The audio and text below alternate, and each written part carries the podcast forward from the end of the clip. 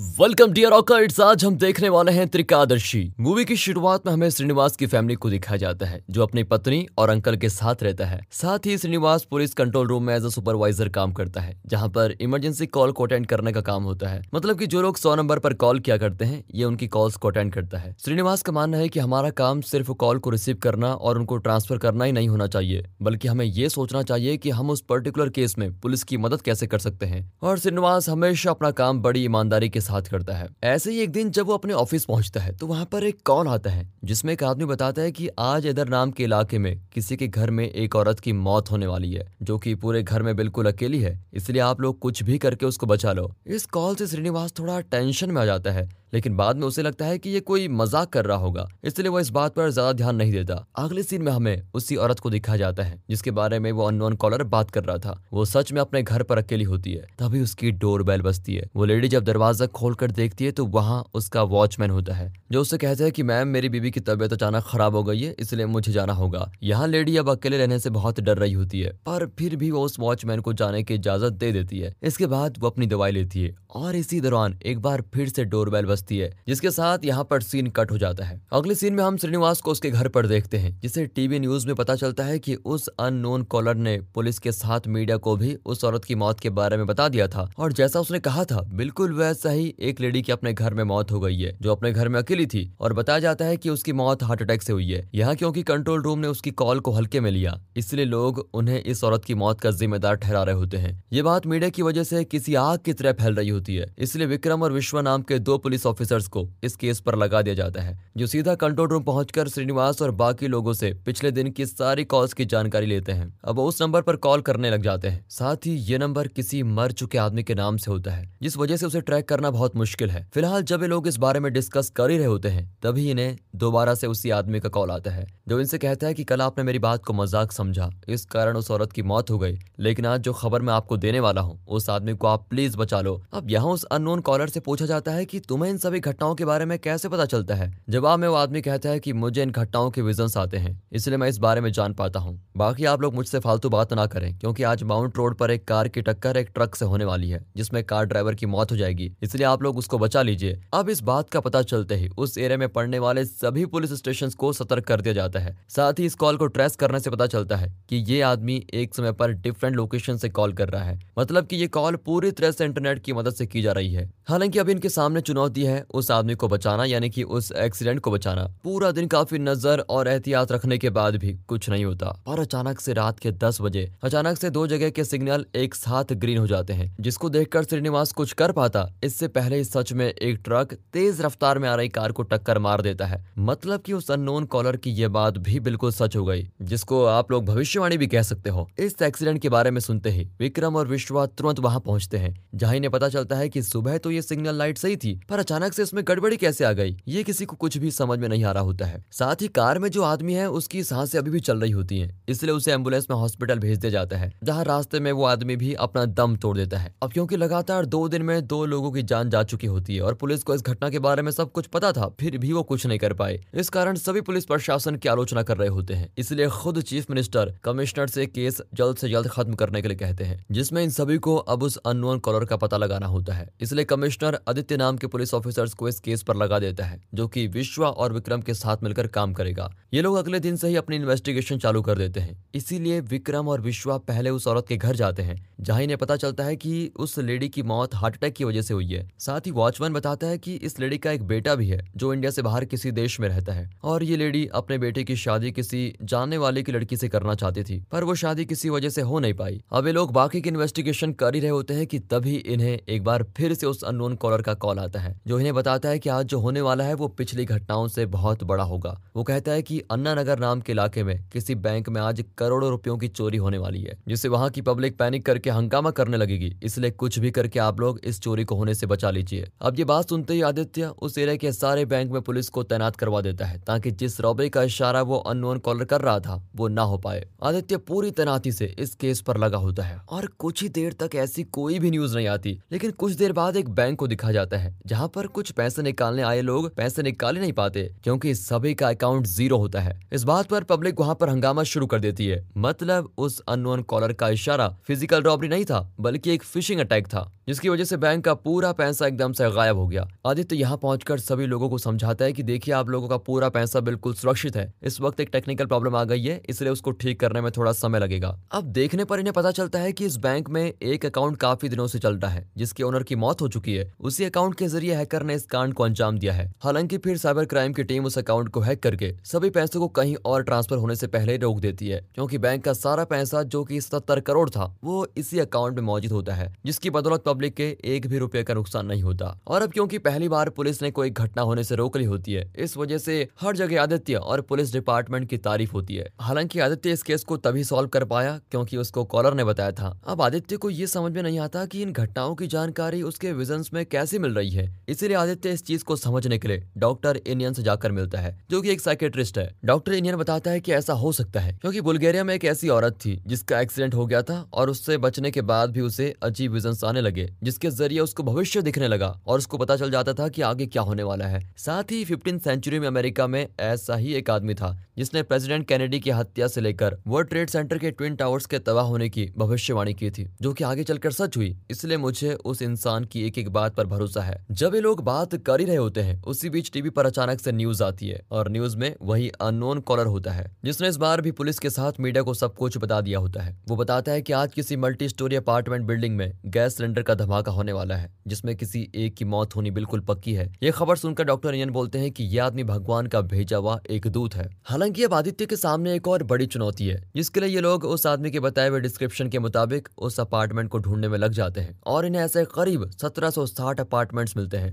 जहाँ ये security tight करने की कोशिश करते रहते हैं। साथ ही गैस सिलेंडर लीकेज को लेकर मीडिया भी लोगों को जागरूक करने में लगी होती है और इन बातों को लोग भी अच्छे से समझते हैं। इसी बीच हमको एक लेडी को दिखाया जाता है, जो शॉपिंग करके वापस अपने घर, जो की ऐसे ही एक अपार्टमेंट में होता है। और जब वो पार्किंग में अपनी कार को पार्क कर रही होती है, तभी उसे वहाँ किसी की मौजूदगी का एहसास होता है, जिससे डरकर वो सीधा लिफ्ट के अंदर चली जाती है, जहाँ उसकी मुलाकात अपनी पड़ोसन से होती है, जो उस लेडी को बातों ही बातों में बताती है कि टीवी पर आज गैस लीकेज को लेकर लोगों को सतर्क किया जा रहा है, इसलिए तुम घर में घुसते ही लाइट जलाने से लेकर गैस वगैरह चेक कर लेना, कहीं कोई दिक्कत तो नहीं है। उसके बाद ही लाइट जलाना। अब उसके जाने के बाद उस लेडी के सामने एक औरत पड़ती है, जो उसको बताती है कि मैं आज अपनी पुरानी कार बेचने जा रही हूँ। अब जिसकी बात सुनने के बाद वो लेडी अपने कमरे में जाती है, जहाँ वो लाइट जलाने से पहले गैस वगैरह चेक करने लग जाती है और इसी बीच एक जोरदार धमाके की आवाज़ आती है। पर यह धमाका उस लेडी के घर में नहीं, बल्कि बेसमेंट में पार्किंग एरिया में हुआ है। दरअसल जो लेडी अपनी पुरानी गाड़ी बेचने के लिए जा रही थी, उसकी गाड़ी में सीएनजी गैस सिलेंडर लीक हो गया और गाड़ी पुरानी होने की वजह से गैस लीकेज हो गया और गाड़ी तबाह हो गई, जिस धमाके में उस लेडी की जान चली गई है। यहाँ आदित्य इस घटना से पूरी तरह शौक हो जाता है और क्योंकि इस बार वो इसको रोकने में नाकाम हुआ तो कमिश्नर उसको काफ़ी खरी कोटी सुनाता है। इसके बाद हमें श्रीनिवास को दिखाया जाता है, जो सभी घटनाओं के बारे में सोच रहा होता है कि ये कैसे हो सकता है। ये सारी घटनाएँ भले एक्सीडेंट्स लग रही है, लेकिन इसके पीछे कोई ना कोई साजिश तो ज़रूर लग रही है। ये सब इतना सीधा नहीं हो सकता जितना की लग रहा है। फ़िलहाल इस केस में हेल्प लेने के लिए आदित्य डॉक्टर इनियन को कंट्रोल रूम में बुलाकर वो सारी कॉल रिकॉर्डिंग सुनाता है, जो उस अनोन कॉलर ने की थी। इसी दौरान उस अनोन कॉलर का भी कॉल आ जाता है, जिससे इस बार डॉक्टर इनियन खुद बात करने की कोशिश करता है, जिनसे वो आदमी बताता है कि पिछले साल मेरा एक एक्सीडेंट हुआ था, जिसमें कुछ महीनों बाद मुझे एक सपना आया, जिसमें मैंने एक लड़के की मौत देखी। हालाँकि मुझे भी ये एक सपना लग रहा था और फिर मैंने इसको नजरअंदाज कर दिया। पर अगले दिन सुबह मुझे पता चला कि एक लड़के का ट्रेन से एक्सीडेंट हो गया है, जिसका चेहरा हु बहू मेरे सपने वाले लड़के से मिलता था। इसलिए तब से मैंने ये सारी खबर पुलिस और मीडिया को देने का सोचा, ताकि वो इन घटनाओं से होने वाले नुकसान को बचा पाए। यहाँ डॉक्टर इंडियन उस आदमी की और इन्फॉर्मेशन लेने की कोशिश करता है, जिस पर वो कहता है की, डॉक्टर, अगर मैं आपसे अकेले में मिलता हूँ तो आपको सब कुछ बता दूँगा, मगर अभी हम दोनों पुलिस की निगरानी में बात कर रहे हैं, अगर उन्हें पता चल गया कि मैं कौन हूँ तो वो लोग इन सभी घटनाओं का जिम्मेदार मुझे ही ठहराएँगे। यही कारण है कि मुझे ये रास्ता अपनाना पड़ा। बाकी आप लोग उनसे कह दो कि इस वक्त यहाँ भगवान की बहुत ही महँगी मूर्ति को स्मगल होने से बचा लो, जो किसी कंटेनर से भरी जगह पर मौजूद है। इतना कहकर वो फ़ोन काट देता है। साथ ही लोग उसको ट्रेस भी नहीं कर पाते, क्योंकि उसकी कॉल एक लोकेशन से दूसरी लोकेशन पर ट्रांसफ़र कर रही होती है। इसके अलावा उसने इस बार मीडिया को यह खबर नहीं दी है। ताकि उन लोगों को इस बात का पता न लग पाए। अब डॉक्टर इनियन आदित्य से कहते हैं कि वो कोई साइको नहीं, बल्कि असल में भगवान का दूत लग रहा है। इसलिए तुम लोग पहले उस मूर्ति की स्मगलिंग को रोको। यहाँ आदित्य के पास उस कॉलर की बात मानने के बजाय और कोई रास्ता होता नहीं। इसलिए वो हर कंटेनर वाली जगह पर ड्रोन कैमरे की नज़र रखने लग जाता है। इसी बीच एंट्री होती है कोन्ना रेड्डी नाम के एक बड़े डॉन की, जो की कंटेनर से भरी एक जगह पर प्रतिभा नाम के एक लोकल स्मगलर से मिलता है। दरअसल वो प्रतिभा से ये मूर्तियाँ खरीद कर फ्रांस में बेचने वाला था, जिस चीज़ का पता आदित्य को भी चल जाता है और वो इन पर नज़र भी बनाए रखता है। कोना रेड्डी मूर्तियों को देखने के साथ उसकी एडवांस पेमेंट करके वहाँ से चला जाता है, जिसके बाद उस जगह पर आदित्य विश्वा विक्रम के साथ पहुँच जाता है, जहाँ उन लोगों को देखते ही प्रतिभा और उसकी गैंग इन लोगों पर गोलियाँ चलाने लग जाते हैं, जिन्हें तीनों क्रॉस फायर के दौरान एक एक करके मार डालते हैं।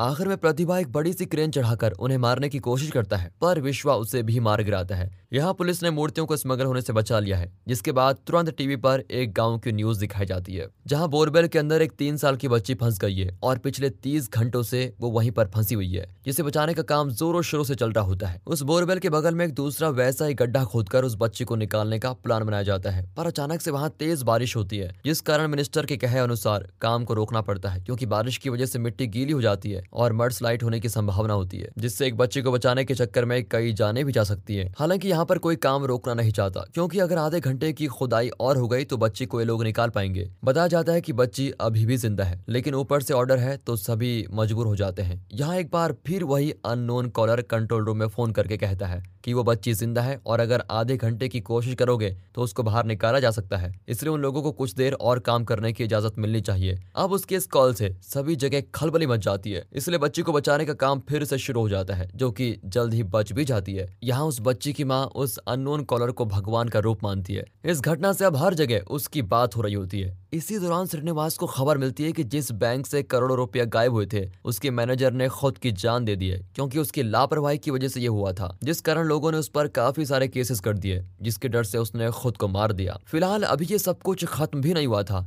कि एक रात अचानक से श्रीनिवास के पास कंट्रोल रूम में उसी अननोन कॉलर का कॉल आता है, जिसमें वो बताता है कि अभी कुछ देर में मालापुर नाम के एक एरिया के पास लगातार दो मर्डर होने वाले हैं। उसकी ये बात सुनते श्रीनिवास तुरंत आदित्य को कॉल करके इस बारे में सब कुछ बता देता है। जो खबर मिलती है आदित्य वहाँ कर निकलता है। पर उसके वहाँ पहुँचने से पहले ही दो अलग अलग जगहों पर कुछ लोगों ने मिलकर दो आदमियों की जान ले ली होती है। पर इस बार उस अननोन कॉलर से एक गलती हो जाती है। उसने इस बार जिस नंबर से कॉल किया था, वो अभी भी एक्टिव होता है। और इस बार उसने किसी ज़िंदा इंसान का नंबर चुना है, जिसकी एक व्हाट्सएप डीपी भी होती है। अब क्योंकि इन्हें लोकेशन का पता होता है, इसलिए सुबह होते ही आदित्य, विक्रम, विश्वा वहाँ जाने के लिए निकल पड़ते हैं। साथ ही वो अपनी लाइव लोकेशन कौन रखते हैं? जहाँ जाने पर विक्रम और विश्वा को एक चोर मिलता है, जिसके नंबर से पिछली रात को कॉल किया गया था, जिससे ये लोग जब पकड़ कर पूछते हैं तो वो इन्हें बता देता है कि पिछली रात को किसी और ने मेरे फ़ोन से कॉल किया था, जिसके पास मैं आपको अभी ले जा सकता हूँ। वो उन लोगों को लेकर एक जगह पर पहुँचता है, जहाँ एक गैंग के कई सारे लोग बैठे हुए हैं। दरअसल पिछली रात का कॉल उस अननोन कॉलर का नहीं, बल्कि इन लोगों ने किया था,